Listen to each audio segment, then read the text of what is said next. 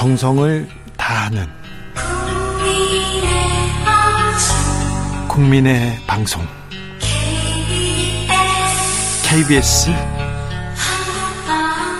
주진우 라이브. 그냥 그렇다고요.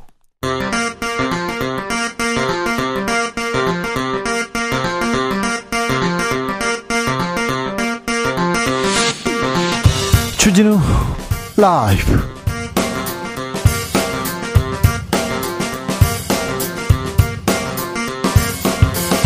2022년 12월 21일 수요일입니다. 안녕하십니까. 주진우입니다. 이태원 참사 국조특위가 첫 현장 조사에 나섰습니다. 참사 유족들은 울음을 터뜨렸습니다. 어제 극적으로 특위에 복귀한 국민의힘 입장 조은희 원내 부대표에게 들어봅니다. YTN의 돌발 영상에 대해서 대통령실 악의적 편집이다 비판 수위 높이고 있습니다. 음, 국민의힘에서는 전당대회 룰 변경을 두고 내용에 휩싸이고 있고요. 감사원은 문재인 정부 통계 조작 의혹 있다. 전방위 감사에 돌입했습니다. 정치권 이슈들 이슈 티키타카에서 천천히 뜯어봅니다. 눈이 많이 왔습니다. 서울 전역과 경기도에 대설주의보 발효됐습니다. 내일부터 강추위 시작된다고 하는데요. 요즘 같은 겨울 한파가 더 두려운 분들이 있습니다. 무섭기에 오르는 난방비 부담에 취약계층 걱정이 한두 개가 아닌데요. 한파 속에 사각지대에 놓인 분들 어떻게 도움을 줘야 할지 정재훈 교수에게 들어보겠습니다. 나비처럼 날아 벌처럼 쏜다. 여기는 주진우 라이브입니다. 오늘도 자중차에 겸손하고 진정성 있게 여러분과 함께 하겠습니다. 한파가 이어지면서 취약계층 더 매서운 겨울 보내고 있습니다. 급식소가 문을 닫았어요. 난방비는 너무 올랐어요. 얘기합니다. 그런데요. 기부와 자원봉사 행렬마저 줄어들었다고 합니다. 더 추운데요. 음, 온기가 필요한 요즘인 것 같습니다. 음, 옛날에는 연탄 나르기 봉사했다, 뭐, 연예인들 어디 갔다, 이런 얘기라도 들렸어요. 사진만 찍고 갔어요. 막, 물건만 주고 갔어요. 이런 얘기라도 들렸는데, 요즘은 이런 얘기마저 들리지 않습니다. 음, 아, 우리 주변에 이렇게 둘러봐서 온정이 필요한지 이렇게 좀 아, 살펴봐야 되겠습니다. 밥은 굶지 않고 있는지 억울함은 당하고 있는지 않은지 아 우리가 어떻게 좀 나눌 수 있을까요? 어떻게 기부할 수 있을까요? 어떻게 도울 수 있을까요? 방법이 있으면 좀 알려주십시오. 샵 9730 짧은 문자 50원, 긴 문자는 100원이고요. 콩으로 보내시면 무료입니다. 그럼 주진우 라이브 시작하겠습니다.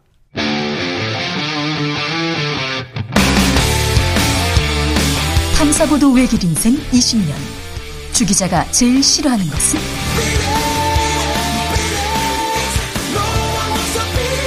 이 세상에서 비리와 부리가 사라지는 그날까지. 오늘도 흔들림 없이 주진우 라이브와 함께.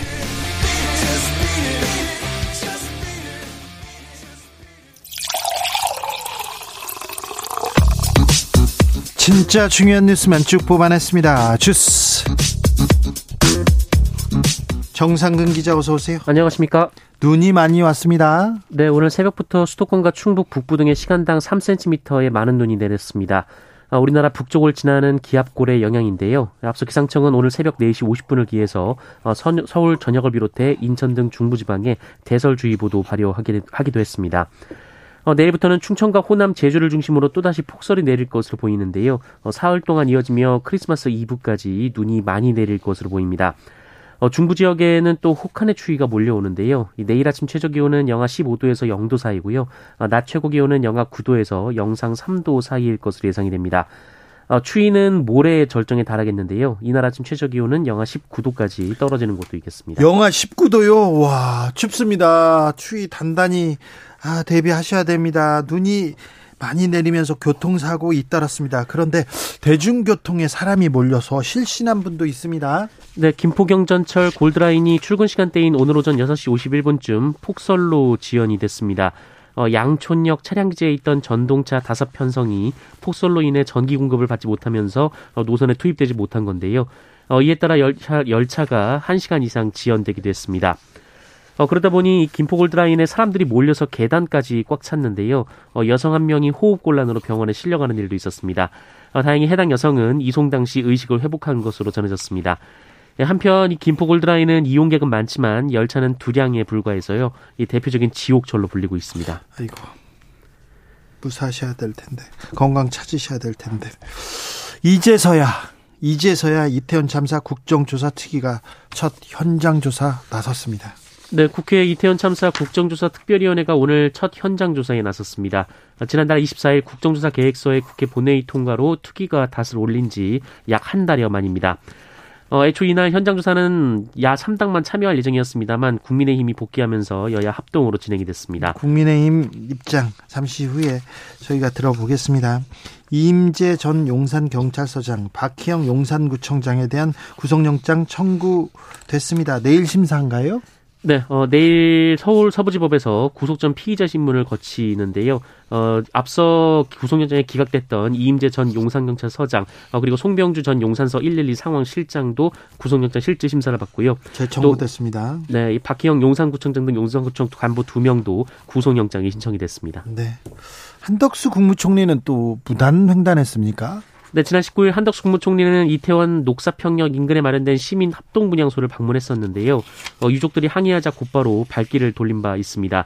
어, 그런데 이 빨간불의 횡단 보도를 거, 그냥 건넌 사실이 이 시사인 영상을 통해서 공개가 돼 큰 비판을 받고 있습니다. 어, 한덕수 총리는 당시 분향소에서 유가족 중 한 분이 이 정부의 공식 서가를 요구하자 어, 그냥 수고하세요라고 말하고 돌아섰는데요. 어, 도로 건너편에 대기하던 차량에 탑승하기 위해 그냥 무단횡단을 해버린 겁니다. 어, 이 때문에 주행하던 차량이 급정차하는 모습이 포착되기도 했습니다. 아이고 사고 날 뻔했네요. 아이고. 윤석열 대통령 오늘 신년 업무 보고를 기재부로부터 받았습니다. 네, 기재부 신년 업무 보고에서도 노동 개혁이 주요 이슈였습니다. 어, 윤석열 대통령은 청와대 영빈관에서 기재부 신년 업무 보고를 겸한 비상경제 민생회의와 이 국민경제 자문회의를 주재하고 어, 노동개혁, 교육개혁, 연금개혁은 인기가 없더라도 국가의 미래를 위해서 반드시 해내야 한다라고 주장했습니다. 노동개혁을 계속 얘기하면서 그런데 주 52시간 에 대한 고민은 잠시 후에 제가 해볼게요. 그런데 노동개혁 얘기하면서 계속해서 다주택자 세금 완화 얘기합니다. 네, 윤석열 대통령은 예전부터 주장한 대로 다주택자에 대해서 중과세를 하게 되면 그것이 임차인에게 그대로 전가된다라고 주장했는데요. 어, 다주택자에 대한 이 조세 부담을 대폭 완화시켜 국민들의 주거비 부담을 경감시켜야 한다라고 주장했습니다. 다주택자 걱정인데 부자들만 걱정하는 것 같아요, 정부에서. 아, 지금 한파에 서민들은 난방비 걱정하고 있거든요. 등유값이 휘발유보다 더 비쌉니다. 하, 등유값이 휘발유보다 더 비싸요. 이, 그, 이 추운 겨울을 어떻게 나야 되는지 이 부분에 대한 얘기는 없어요. 경유값 비싸진 거에 대한 얘기는 없고 계속 지금 다주택자 걱정하고 있습니다. 세금 걱정하고 있는데, 음, 왜 그럴까? 주변에 부자들만 있어서 그런가? 이런 생각도 해봅니다. 서민도 챙기겠죠? 챙기시고 있는데 뉴스에 안 나오나요? 아, 좀 찾기가 어려워서 묻습니다. 음, 기무사가 보수단체들을 결집해서 촛불 집회에 대응해야 된다 이런 계획을 세웠다고요? 네, 2006년 박근혜 당시 대통령이 대, 박근혜 전 대통령에 대한 탄핵 국면에서 어, 당시 국군 기무사령부가 촛불 시위에 대응하겠다며 보수단체 집결 계획을 청와대에 보고했다라는 의혹이 제기됐습니다. 어, 군 인권센터는 오늘 기자회견을 열고 기무사 정보 융합실이 이 청와대 부속실에 보고했던 안보 보수단체 활동 강화 추진 문건을 공개했는데요. 이 문건은 박근혜 전 대통령의 이 탄핵 소추안이 국회에서 가결되긴 직전인 2016년 12월 5일 보고가 됐습니다. 좀 더 자세히 얘기해 주세요. 네, 어, 이에 따르면 기무사는 현재 안보 보수단체가 174개 단체 924만 명이라고 주장하면서 어, 일부 단체들이 국정 운영 정상화를 위한 활동을 적극 전개하고 있다라고 적었습니다. 어, 또한 대부분 단체들이 시국 상황 영향으로 활동이 위축되고 예비역 단체를 대표하는 재향 군인회가 어, 회장 부정선거로 활동이 저조한 상황도 분석하면서 어, 기무사가 안보 보수단체 활동 강화를 위한 노력을 지속했다 아, 이렇게 밝히기도 했습니다. 어떤 어떤 단체들 이렇게 이용하라고 했습니까? 네, 그러면서 이 안보 보수 단체 단체장에게 격려 전화를 하거나 간담회를 개최하라라는 내용을 보고했는데요. 어, 애국 단체 총협의회, 성우회, 경우회, 자유 총연맹 등을 대상 단체로 적시했습니다. 어, 이는 박근혜 대통령이 직접 어, 보수 단체들에게 격려 전화를 하거나 간담회를 해보라는 제안으로 풀이된다고 군인권센터는 주장했습니다. 군이 정치에 개입하면 안 되지 않습니까? 군이 나서서 이렇게 정치 이렇게 공작을 하면 안 되죠. 이 부분에 대한 수사가 이렇게 잘 됐던가 좀 미진하진 않았나 이런 생각 해보는데요.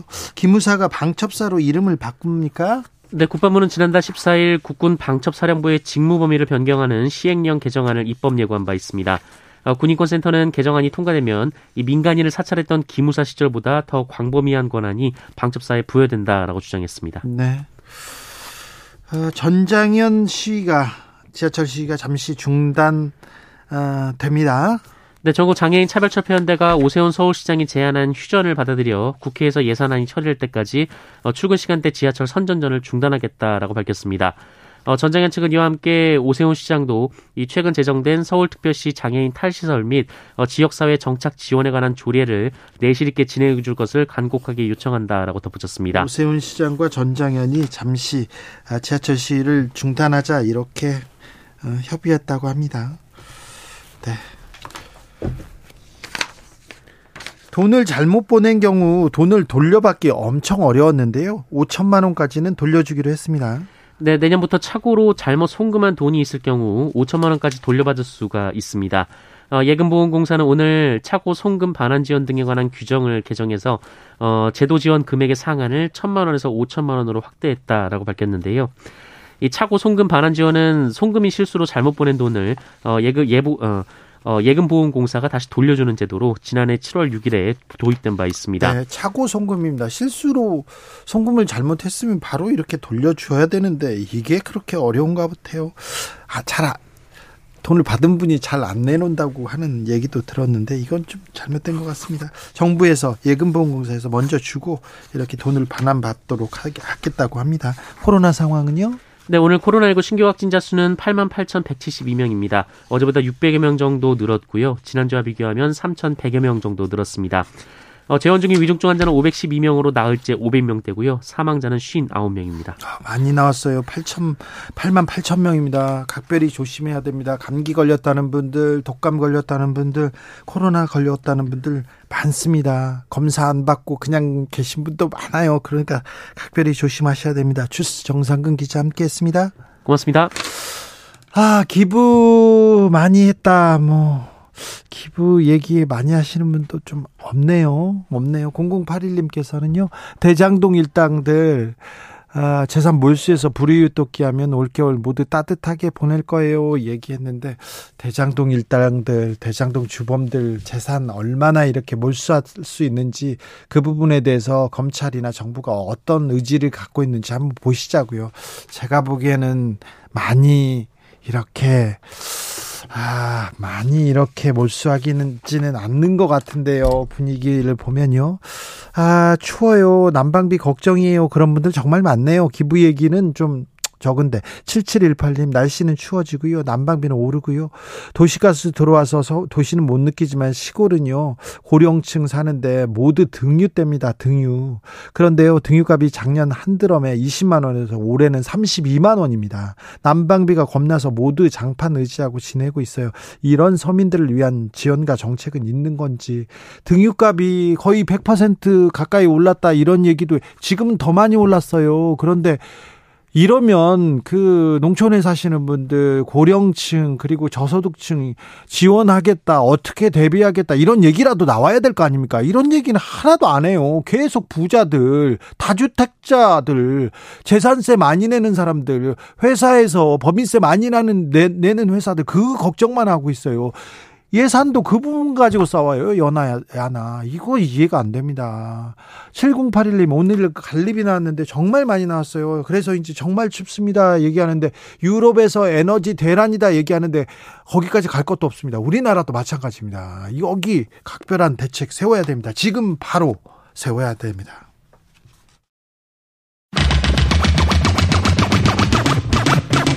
주진우 라이브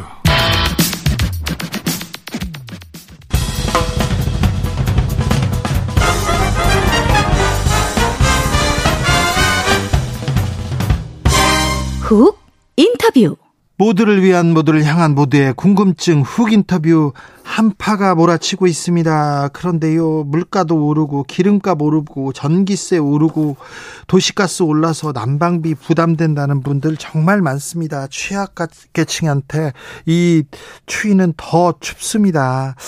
아, 우리 사회의 복지 사각지대 어떻게 살펴야 하는지 서울여대 사회복지학과 정재훈 교수님과 함께 살펴보겠습니다. 교수님 안녕하세요. 안녕하세요. 교수님 안녕하세요. 네, 안녕하세요. 네. 네, 네, 예. 네.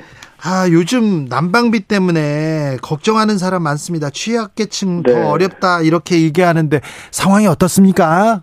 네, 사실 이제 매우 힘든 겨울이 될 것 같지요. 오늘도 눈이 많이 내렸고 이제 더 추워진다고 하는데 사실 난방비 걱정이라는 게 어, 취약계층이 아닌 분들에게도 현실이 되고 있는 상황이고 그래서 굉장히 좀 어려운 겨울이 될 것 같습니다. 한마디로 말씀. 자, 어려운 겨울이 될 것이다. 이런 얘기는 계속 됐는데요. 정부에서 좀 에, 이런 어려운 겨울에 대한 대책 나오고 있습니까? 어떤 제도라 제도라도 만들고 있습니까?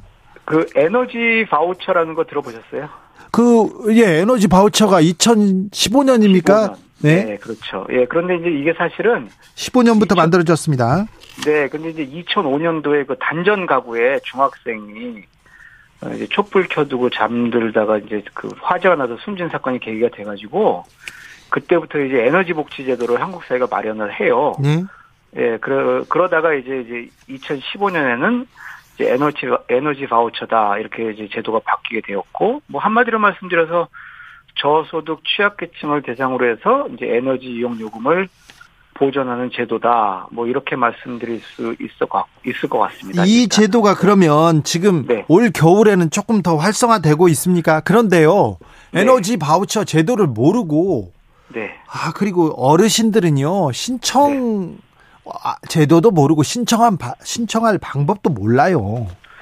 그 이게 사실은 근데요. 그 이제 신청 자체는 그래도 이제 말씀하시는 것보다는 네.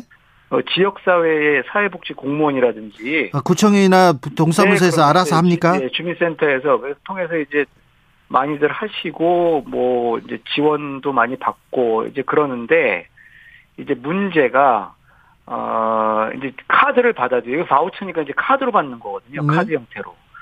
근데 이제 고지서가 발급되는 전기요금은 카드로 결- 자동 결제가 되잖아요. 카드로 네. 해놓으면. 예.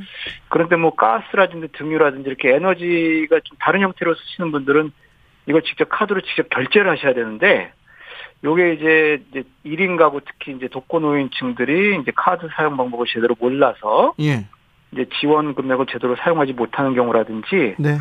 저희가 보면은 그 쭉 보면은 해마다 미사용률이 이게 제도가 확대가 되면 될수록 미사용률도 높아지는 거예요. 그래서 어, 이제 2015년 직후에는 미사용률이 뭐 전체 바우처 발급액의 10%였다. 그러면 최근에는 17.2% 거의 이제 20% 가까이 미사용률이 높아지는 오히려 그런 좀 모순 모순되는 경향을 보이고 있죠. 네. 난방비 자체도 좀 문제인데 네, 주로 좀 취약계층 집이요 이렇게 바람도 많이 이렇게 들어오고 맞아요. 환경이 열악해가지고 네. 아, 이 한파에 직접적인 영향을 받는데 네. 아, 주거 문제에 대한 주거 복지에 대한 고민도 좀 있어야 될 것 같은데요. 그래서 이제 이 에너지 재단이라는 게 있어가지고 공공기관으로 기타 공공기관으로 에너지 재단이라는 게 있어서 에너지 효율화 사업을 하면서 뭐 주거 공간 개량 뭐 이런 것들을 한다든지 하는데 이게 어, 아직은 굉장히 이제 미흡한 단계에 있다라고 볼 수 있고요. 그 궁극적으로는 사실 이제 제도적인 차원의 말씀을 드리자면 그 국민기초생활보장제도나 그 다음에 긴급복지지원제도가 있잖아요. 보건복지부에서 주관하는. 근데 이 에너지 또 그 바우처라든지 이 주거 이런 개량 사업 같은 경우에는 또 산자부에 또 이렇게 흩어져 있어요. 한마디로 말해서. 그래서 이 기초생활보장제도는 이제 긴급복지 지원 안에 그 주거급여라는 게 있는데 거기에서 에너지 그 늦은 난방 비용을 직접 지원하는 걸 아예 제도화를 해서 어 이렇게 지- 현장에서 일하시는 공무원들이 이 또 이게 에너지 그 이제 빈곤계층을 또 찾아가지고 또또 다른 작업을 해야 되는 어떤 이런 그 우리가 전문 용어로 이제 파편적인 전달책이라고 하는데 이런 네. 것들을 좀 통합할 필요가 있겠다. 이렇게 말씀드릴 수 있죠. 8704님이 동사무소에서 문자 하나 보내고 말아요. 놓치는 어르신들 많습니다. 좀 네네. 복지사들이 좀 찾아가고 상담하고 얘기해서 좀 알려줘야 되는데 이런 활동도 참 이어집니까? 안타깝죠. 근데 이게 참 그 말씀드리기 어려운 게 어떤 면에서는 사회복지 공무원들이 어, 찾아가서 살펴보고 알아보고 이제 이런 과정이 있어야 되는데 어, 또 이 에너지에만 또 집중해가지고 하기에는 너무 또 인력이 모자랍니다. 그래서 자. 사실은 이제 공무원 숫자를 늘리고 이런 작업도 사실 병행이 되어야 되겠죠. 교수님 네. 제도가 있고 무슨 바우처 알겠는데요.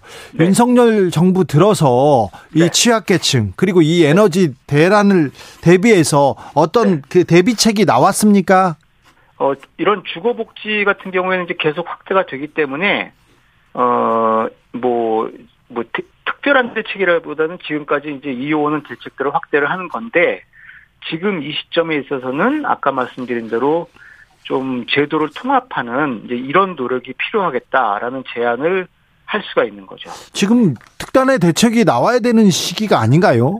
어, 그런데 이게 저희가 이제 말씀드리기는 굉장히 쉬운데 예. 아까 말씀드린 제가 말씀드리는 특단의 대책이 이 국민기초생활보장제도 안에 사실은 우리나라처럼 주거급여를 주면서 이 집세나 월세 이런 걸 지원을 하지만 난방 비용을 지원 안 하는 국가는 제가 알기로는 없거든요. 아 그래요. 예, 그래서 난방비 지원을 주거급여에 넣는다든지 이런 식으로 이제 연동을 해야 되는데 이게 일종의 특단의 대책인데 그러려면은 어, 복지부와 산자부가 협의를 하고 또 국회에서 협의를 해서 법률을 바꿔야 되고 이게 현실이 안타까운데 과정이 좀 지난한 네. 이런 문제는 있죠. 하지만 자꾸 이런 여론을 조성을 해서 네. 빨리 제도를 좀 통폐합해서 좀 많은 사람들에게 혜택이 갈 수 있도록 네. 어, 그렇게 좀 빨리 변화가 있어야 돼요. 서둘러야 됩니다. 한파가 몰려왔어요. 당장 이 그럼. 겨울을 나야 되는데 네, 등유값이 휘발유값보다 더 비싸더라고요. 맞습니다. 그래서 사실은 이제 물가에 연동해서 예. 뭐 이런 그 이제 지원 비용을 확대를 해야 된다든지. 근데 이런 것들이 또 저소득층 대상 그러면 전문 중후부처 복지부잖아요. 예. 근데 또 이런 거는 또 돈이 산자부에서 나온단 말이에요. 아, 이것도 잘못됐네요. 그러니까 그래서 이제 이런 것들이 참 저희가 생각하는 것보다 아, 금방 금방 바뀌지 않는 구조적인 요인들이 있는 거예요. 그런데요. 예.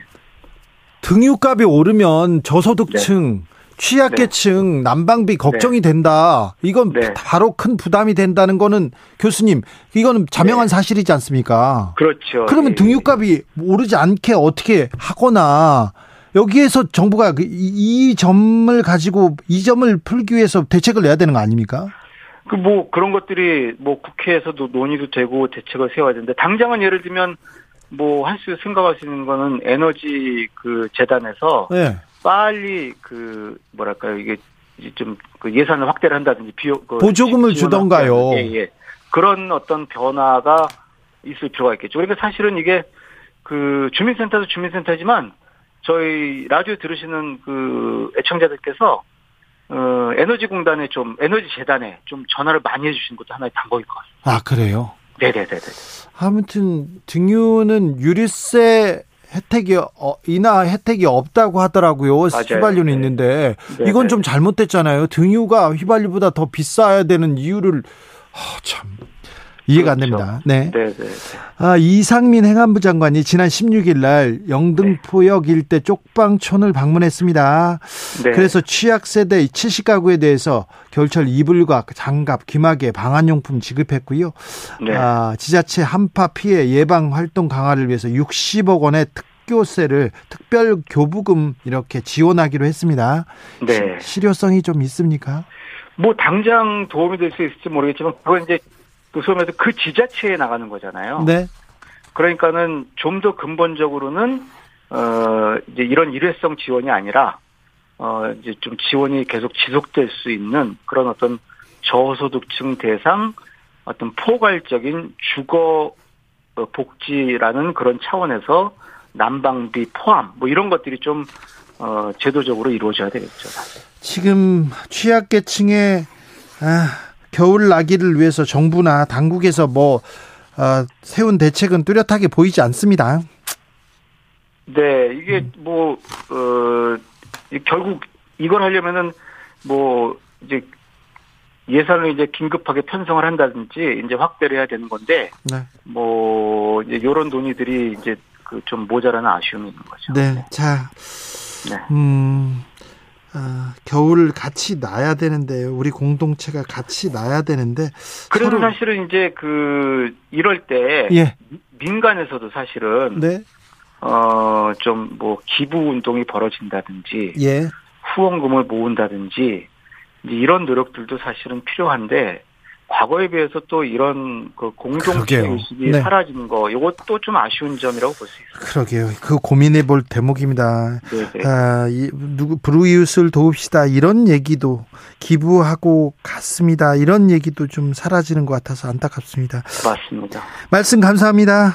네, 감사합니다. 정재훈 서울여대 사회복지학과 교수였습니다. 교통정보센터 다녀올까요? 오수미 씨. 나비처럼 날아 벌처럼 쏜다. 주진우 라이브.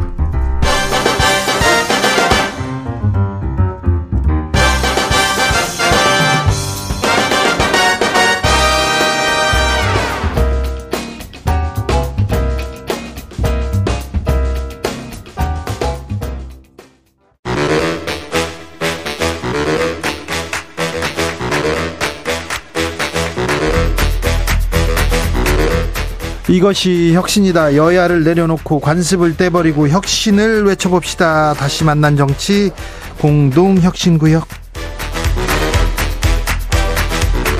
수요일 주진우 라이브는 정쟁 비무장지대로 변신합니다. 대한민국 정치 혁신을 위해서 발전적인 공방은 환영하겠습니다. 주진우 라이브가 지정했습니다. 여야 혁신위원장 세 분 모십니다. 천하람 국민의힘 혁신위원, 네, 전남 순천의 천하람입니다. 장경태 더불어민주당 의원, 안녕하세요. 장경태입니다. 그리고 용해인 의원은 잠시 후에 전화로 연결해 보겠습니다. 아, 이태원 참사 국정조사 특위가 이제 출범했습니다. 오늘 첫 현장 조사 나섰습니다. 이제서야 뭐 일단 국정조사가 결국 이 정쟁을 넘어서 이태원 참사로 희생된 많은 분들의 아픔, 진상 규명, 또 책임자를 어찌되건 책임 소재를 어, 가려야 되고요. 또 재발 방지를 위한 여러 가지 대책을 하기 위해선 명확한 원인 분석이 중요하기 때문에 네. 정말 지금까지 이렇게 끌어 끌려온 것도 뭐 계속 끌어온 것도 대- 대단히 안타깝지만 어찌됐건 지금이라도 국조가 시작하게 되어서 다행스럽게 생각합니다. 국민의힘에서 전격적으로 이제 참여하겠다 해서 왔는데 빨리 왔으면 좋았을 거 아닌데 근데 사실은 그렇게 뭐 늦거나 이런 거는 아니에요. 그러니까 늦었죠. 그러니까 뭐 물론 뭐 더 빨리 했다면 좋았겠지만은 네. 사실은 이미 잡혀 있던 일정들이었거든요. 현장 조사나 기관 보고나 뭐 청문회 같은 경우인데 사실 청문회 같은 경우는 내년 초에 세, 세 차례 3일로 연, 그 예정이 되어 있습니다. 현장 조사나 기관 보고도 물론 충실히 이루어져야 되겠지만 청문회를 준비해가는 하나의 과정이거든요. 그런 면에서 지금부터 충실하게 임한다면은 전체 일정에도 큰 무리는 없을 겁니다. 국조 저희가 합의했을 때 45일 합의했거든요. 예산안 법정 시한을 이- 12월 2일로 기준을 하더라도 20여일이나 늦게 저희가 시작하는 거고요. 정기국회 9일로 9일을 기준으로 해도 11일이나 늦은 겁니다. 45일 중에 21일을 까먹은 21일 까먹은 국조가 늦, 안 늦었다라고 한다면 저는 나중에 국민의힘이 30일 추가 연장 꼭 합의해 주시라고 믿습니다. 자, 이 얘기는요, 잠시 후에 다시 나누겠습니다. 어, 어제인가요, 윤석열 대통령이 청와대 영빈관에서 청년 200명과 함께 아, 개혁 얘기를 했다고 합니다. 그런데 지지 청년과 만났다고 하네요, 천하람 의원. 네, 아, 저, 저희 그 순천시 의원 하고 있는 이세현 의원도 어제 갔다 왔다고 하더라고요. 이제, 그러니까 이제 전국에서 그 젊은 시의원 뭐 이렇게 기초광역 의원들이랑 아, 네. 네, 뭐 청년 보좌역이라고 저희 이제 선거 때 이렇게 예. 활약했던 친구들이랑 뭐 이렇게 해 가지고 한 200명 정도 모였다고 하는데요.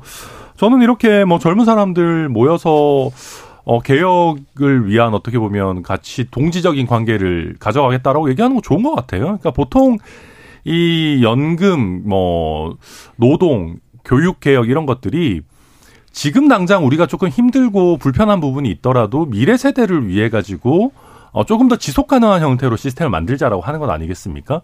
그런데 문제는 여기에 이해관계자라고 할 만한 청년 세대들은 대체로 너무 바쁩니다. 그러니까 아무래도 이제 은퇴하시고 좀 시간이 많으시고 이런 분들이 정치적 프로세스에 많이 참여를 하거든요. 네. 그러다 보니까 이 개혁을 하려고 하면 젊은 사람들의 오피니언이 많이 들어가야 되는데 정작 젊은 사람들은 이 과정에 소외되는 일들이 많아요. 그래서 정치권에 몸담고 있는 이 젊은 사람들이라도 이런 부분에 적극적으로 좀 어, 관여하고 목소리 내야 된다. 그러면서 저는 좋은 시도라 생각합니다. 이번 간담회는 리허설 안 하셨죠? 어찌됐건 지난 돌발 영상에도 강력하게 항의하셔서 안타깝게 보는데요. 청와대가 구중 공갈이라서 대통령실 이전하겠다라고 하셨던 분이 다시 또 청와대 영빈관을 활용하시면서 또 청년들을 영빈관으로 초대를 했습니다. 어찌되었건 계속 대통령실이 청와대에 있었으면 이런 일이 불필요한 예산 낭비가 없었을 텐데요. 안타깝게 생각하고요.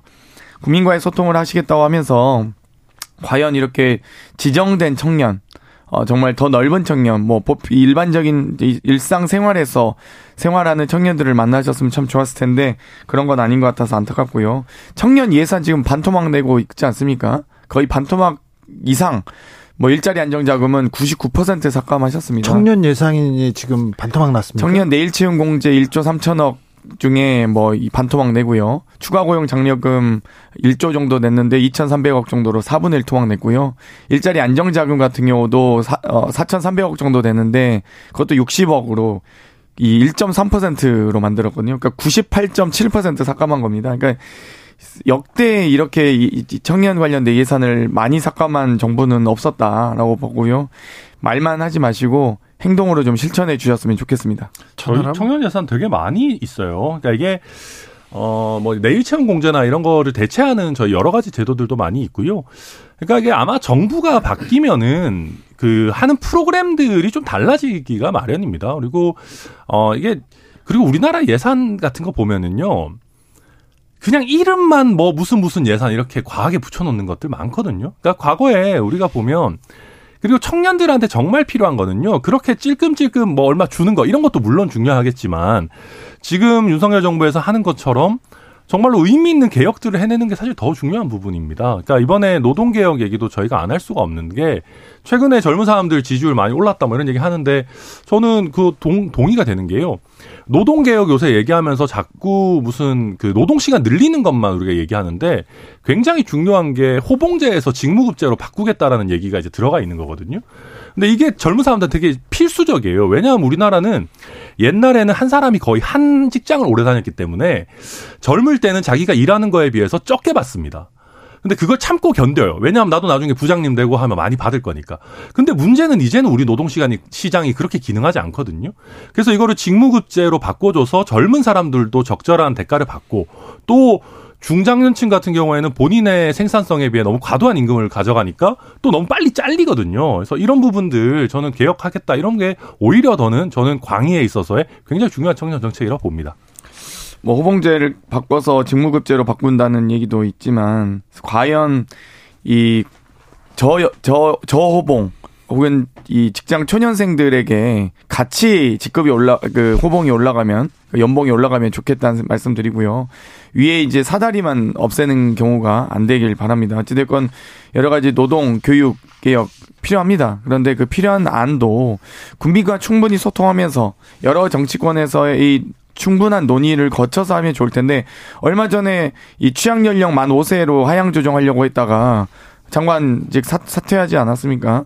그러니까 충분히 수기되지 않은 논의 없는 어, 개혁은 개악일 뿐이다라고 다시 한번 말씀드리고 싶습니다. 네, 저희가 그때 호되게 당했기 때문에 아마 수기 잘 해가지고 지금 뭐 당장 노동개혁 이걸 뭐 어떻게 밀어붙이자 이게 아니라 의견 수립 기간이니까요. 네. 네 잘할 거라 생각합니다. 노동개혁이라는 얘기를 붙이고 노동시간만 연장 사장님들한테만 이렇게 일 시킬 자유를 주는 거 아닌지 그런 얘기도 있으니까 조금 이 얘기를 좀 많이 들었으면 좋겠습니다. 아, 뭐 네. 하기 싫은 투잡하시는 분들도 많으니까요. 예. 봐야죠. 예. 자, 국민의힘은요. 룰 개정 이후에 좀 얘기가 많습니까? 얘기가 많다면 많고 적다면 적은데요. 네. 음, 어떻게 생각하세요, 천하람 의원님께서는? 저는 이거는 보수 정당이 할 일이 아니라고 생각합니다. 그러니까 당원 100%할 수 있습니다. 그러니까 실제로 전 세계적으로 많이 하고 있고 우리나라도 정의당도 하고 있고요. 그런데 이렇게 전당대회 고작 한 두 달 정도 남겨놓고 아하. 뭐 제대로 된 논의도 없이 논의가 별로 없었어요. 그럼요. 이제 뭐 어떤 전당대회 준비위원회를 띄우거나 하다못해 의원총회에서 논의를 하거나 하지도 않고 선출되지도 않은 비대위원회가 그냥 자기들끼리 앉아가지고 어 우리 룰 바꿉니다. 이거 18년 된 룰이거든요. 네. 박 박근혜 전 대통령이 저희 당 이끌 때 했던 룰이란 말입니다. 근데 이걸 그냥 훅 바꿔버린다? 솔직히 좀 이해하기가 어렵습니다. 이게 그러면 민주당의 검수완박 같은 거랑 뭐가 다른가? 그러니까 저는 검수완박도 충분한 시간을 가지고 검찰이 갖고 있는 수사권을 우리가 어떻게 분배하고 뭐 중수청 어떻게 설립하고 좀 충분히 논의한다면 할 수 있는 논의라고 봐요. 아니, 검찰이 무슨 성역입니까? 근데 우리가 그렇게 많이 비판했던 것은 아니 이게 수사권이 어디로 갈지도 제대로 정해놓지도 않고 졸속으로 추진한다는 게 비판의 핵심이었거든요. 저는 우리가 맨날 하지 말라고 하는 졸속이법, 날치기법 같은 것들 지금 저희 당이 어찌 보면 무리해서 하고 있는 거 아닌가. 결국 보수 정당이라는 거는 점진적인 개혁, 안정적인 변화를 추구하는 사람들의 모임인데 저는 저희 당의 정체성과 맞지 않는 어떤 행태다 생각합니다. 장경태 의원? 보통 여당은 국민의 목소리를 듣기 위해서 더 노력해야 되거든요. 즉 당신보다는 민심을 더 듣기 위해서 노력해야 됩니다. 그만큼 이 전 국민을 대표하는 또 대한민국을 대표하는 대통령을 선출한 정당이기 때문에 그런데요. 이번에 당원 100% 하겠다는 것은 사실상 당원 체육관 선거하겠다라는 것로밖에 비춰지지 않고요. 그렇기 때문에 당원 100%를 바꾸는 역대 이런 정당이 있었나? 사상 초유의 일 아닌가 이런 생각이 들고요. 심지어 이 결선 투표제를 또 도입한다고 합니다. 결선 투표제는 어떤 일이 일어나더라도 유승민은 기필코 안 되게 하겠다. 소위 유승민 방지 룰이거든요. 그렇기 때문에 여러 가지 안전 장치를 이렇게 폐쇄적이고 이렇게 배타적으로 다른 어떤 여러 경쟁 후보를 배제하는 방식으로 룰 짜진 않습니다. 역대 당원 100%로 당 대표를 선출하는 전- 정당이 있었습니까? 아니 뭐 100%로 이렇게 아, 후보를 이렇게 정할 수도 있다고 봐요. 당 대표 정할 수도 있다고 봐요. 그렇죠. 그런데 네. 이번 룰 개정은 유승민 방지 유승민 막아라 그거 아닙니까 사실? 어, 그러니까 실제로 100%로 하는 정당들이 많습니다. 정의당도 그렇게 하고 있고요. 당 대표 뽑을 때는. 근데 이제 당- 정의당과 저희가 다른 거는 아니 제가 정의당을 폄하하는 게 아니고 뭐 집권의 의지가 없다는 건 아니지만 저희는 사실 집권을 목표로 하는 대중정당이지 않습니까? 집권 당이지 않습니까? 네, 집권 당이고 실제로. 그래서 뭐 장원 의원님 말씀하신 부분 뭐 일리 있다고 생각하고요. 글쎄요, 뭐 저는 지, 요즘 같이 설마 설마 하는 거를 거의 다 하는 이런 시국에는 당원 당규 1조 1항에다가 유승민 이준석은 당 대표 못 한다라고 안 쓴 것만 해도 다행이다라고 생각하고요. 네. 아, 뭐 그냥 뭐 그렇게 하시는 거죠. 그리고 이제 유승민 이준석도 저는 한번 반성해야 될 부분들이 있다고 봅니다. 왜냐하면은 당내에서 이렇게 사실 좀 약간 너무 졸속으로 이렇게 밀어붙이기 식으로 간다고 하면 반발하는 목소리가 사실은 집단적으로 좀 터져 나와야 되는 것이거든요. 근데 직전 당대표도 사실 이준석 대표였잖아요. 근데 지금 뭐 상임 전국이니 이런 것 대의기구, 기구들 통과하는 게 너무 스무스해요. 네. 그러니까 어찌 보면 유승민 의원도 당내에서 정치 오래 하셨는데 이 세력을 많이 못 만들었다는 것 이거는 뭐 모르겠습니다. 뭐 깨끗하게 해서 뭐 어떤 건지는 잘은 모르겠고 지금 뭐 대통령에게 거스르기 쉽지 않다는 것도 저 이해하지만 한번 돌이켜 봐야 되는 지점이다 생각합니다. 아, 대통령실 만찬, 뭐 관저 만찬 이후에 지금 100% 룰이 나왔지 않습니까? 윤석열 대통령이 100%가 어떠냐 이런 기사도 나왔고요.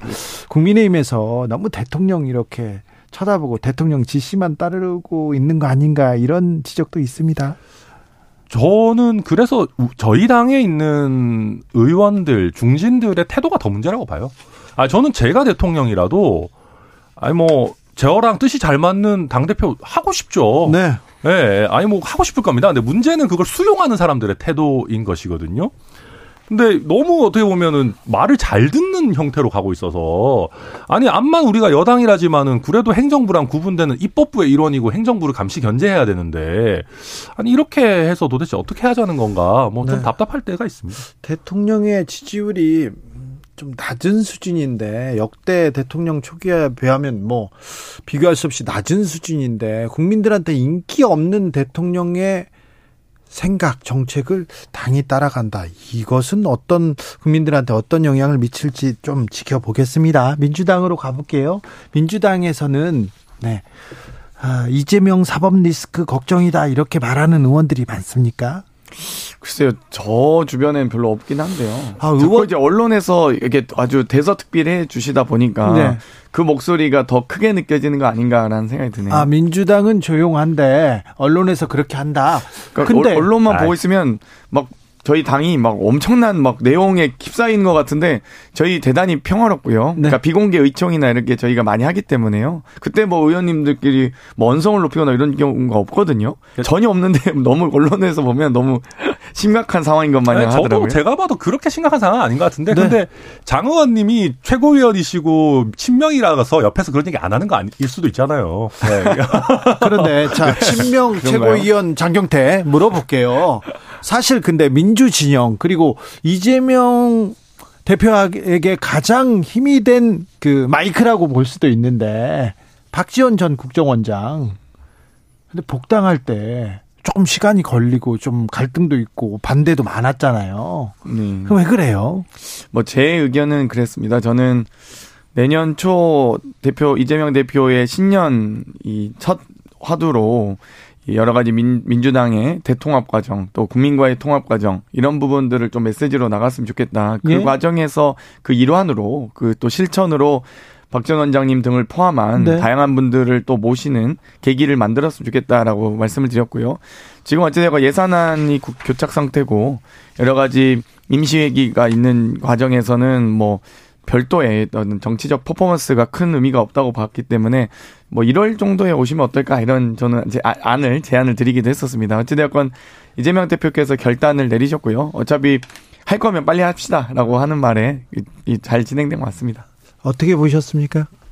그 저는 요새 이제 뭐 그 복당 여부야 민주당 마음인데 제가 이제 전남에서 활동하고 있잖아요. 뭐 네. 사는 거 사는 것도 그렇고. 전남 순- 순천에서 네, 활동하고 있습니다. 네. 요새 이제 올드보이들이 또 총선에 출동하시려고 하는 거 아니냐라는 얘기가 지역에 엄청 많아요. 아 그렇군요. 예, 뭐 박지원 원장 같은 경우도 예를 들면 꼭 목포가 아니더라도 뭐 전남에 어디 비면 가려고 하는 거 아니냐. 정동영 의원도 뭐 전주 쪽도 생각하시는 거 아니냐. 뭐 아이가 그러겠어요. 얘기들이 나오는데 네. 뭐 아무튼 그래서 저도 이게 주의 깊게 보고 있고요. 뭐그 유권자들이 그렇게 좋아하실까는 잘 모르겠습니다. 네, 속보 말씀드립니다. 김진표 국회의장 2023년도 예산안 처리를 위한 본회의 오는 23일 오후 2시에 개의할 예정이라고 밝혔습니다. 이날 통과되는 겁니까? 아니 좀 여러 가지 이제 쟁점 사안들이 있는데요. 뭐 여러 가지 감액 대상이었던 이 법무부의 인사 검증이라든지 경찰 이, 이 행안부의 경찰국 이런 부분에 대해서도 충분히 저희가 의장 중재안을 수용하면서까지 어찌됐건 본 예산에 편성하지 않아도 예비비로 사용할 수 있게 한다든지 혹은 여러 가지 이 법인세라든지 종부세, 감액 그리고 또 금투세에 대한 유예 이런 부분들 상당히 저희가 하- 저는 근접을 많이 했다고 듣고 있는데 네. 이상하게 조영 원내대표께서 용산만 다녀오시면은 입장이 많이 바뀐다라는 얘기가 있거든요.